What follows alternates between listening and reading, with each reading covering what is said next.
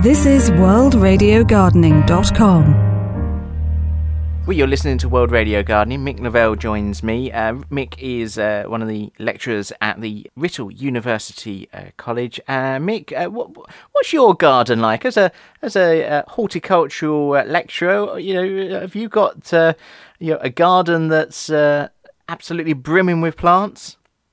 Well, I mean, uh, I know a lot of people will suspect that um, as a horticultural lecturer, it, will be like the plumber's leaky tap, you know, that will be an almost finished sort of thing. My garden, uh, basically, a few years ago wanted to do something different with it.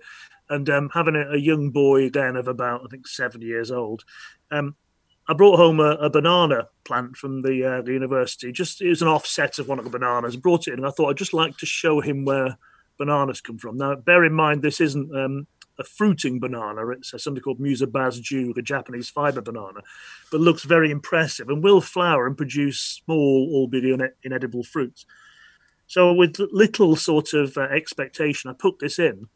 And of course, this was in um, 2010. And of course, in 2010, we got a winter where we got minus 15. The banana was reduced to a pile of mush. And I thought, that's it. It came back again and the following year, of course, um, it, it, despite its best efforts to grow, it was cut down by a second cold winter. When it recovered the third year, I suddenly thought, I'm going to do something with this. I'm going to look after this. And so we cultivated this and we grew a nice little um, patch of this, uh, let's say little. It eventually goes to about 15, 18 feet tall. And as it started to get more impressive, it really interested me. I thought I'm going to plant a few more of these around the garden. And with that and some other tropical look planting, we created this space, which um, now when I bring people in, and it's amazing. So when any trades uh, come round here and um, they have a look, they'll come and have a look at the garden if they have to come out here. And even one guy came, he says, "Do you mind if I if I film this?" You know, he's filming it on his iPhone. He's going, "It's mad! It's mad, isn't it?" Because it's amazing the effect it has on people. Because you, you've by simply using plants which I know to be hardy and they're relatively easy to maintain as well, and just so careful plant selection, you can create a mood. And a lot of that is, you know, for your own garden, that's what you should be doing. You should be trying to create the mood you want. I mean, I don't live in the tropics, so the tropics has to come to me in the, uh, the summer. Because as a professional horticulturist, I don't want to be spending my whole time just maintaining my garden. I want to come home, sit on a Friday night, have a drink in it, relax, you know.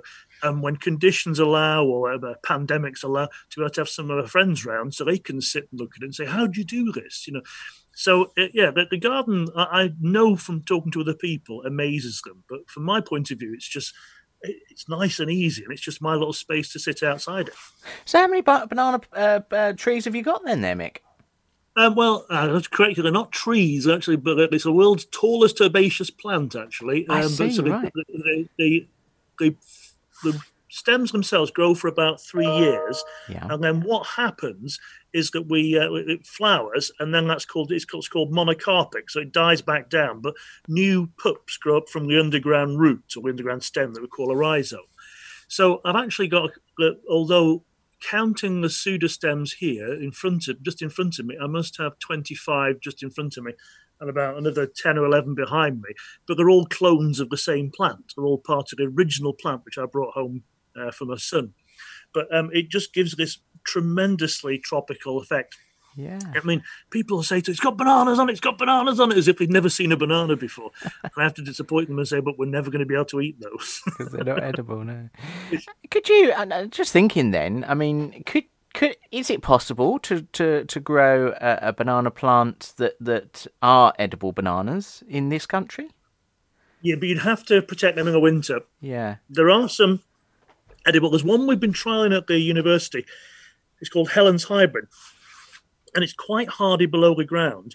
But we've had very little success protecting the pseudostems for long enough to produce a flower because they have to be about two to three years old.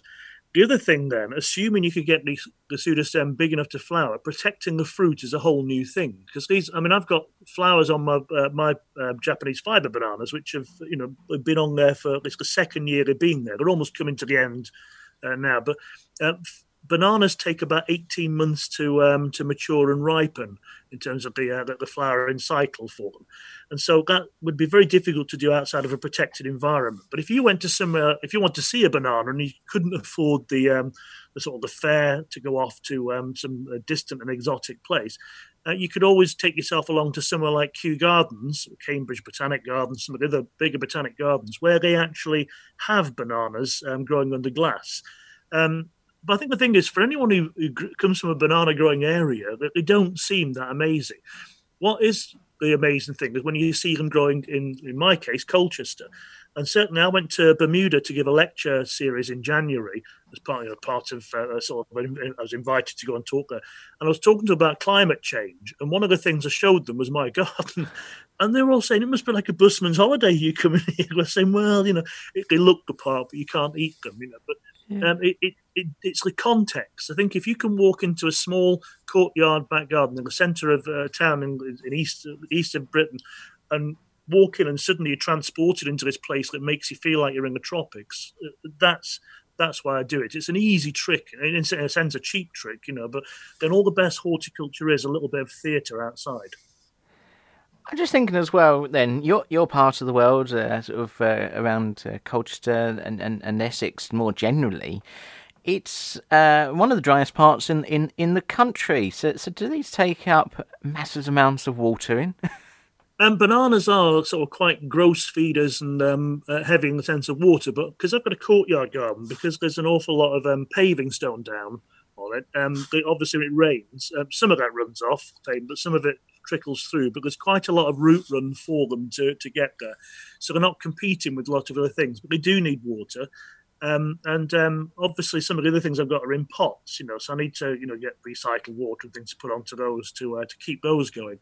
Um, but a lot of the things I've got are really um, things, the, things in pots. You know, it doesn't matter to get a little bit on the dry side because having them too wet is, uh, if it gets cold, is not what we want. So again, it gets down to just choosing the right sorts of plants. I mean, sometimes you can put together combinations of things. You know, I've, I've got uh, spider plants growing outside, for instance. People are always staggered that they're hardy. They are relatively hardy, at least in the south of England. And some of the other salvias and things which I choose to put with them, they have this sort of tropical look, but they um, they, they are relatively easy to maintain. Um, the, the, trick I've found though is to try and keep things outside all the time. All this bringing things in and out again. Apart from the fact I haven't got a, a, glass house here, so I'd have to transport them into work and overwinter them. It's just too much work. Try and find things that work for you, and um, it's the fact that it's dry here can be as much a sort of a, a burden as a, as a bonus because it does mean you have to keep things in pots watered. But other than that, it's it's really uh, not problematic.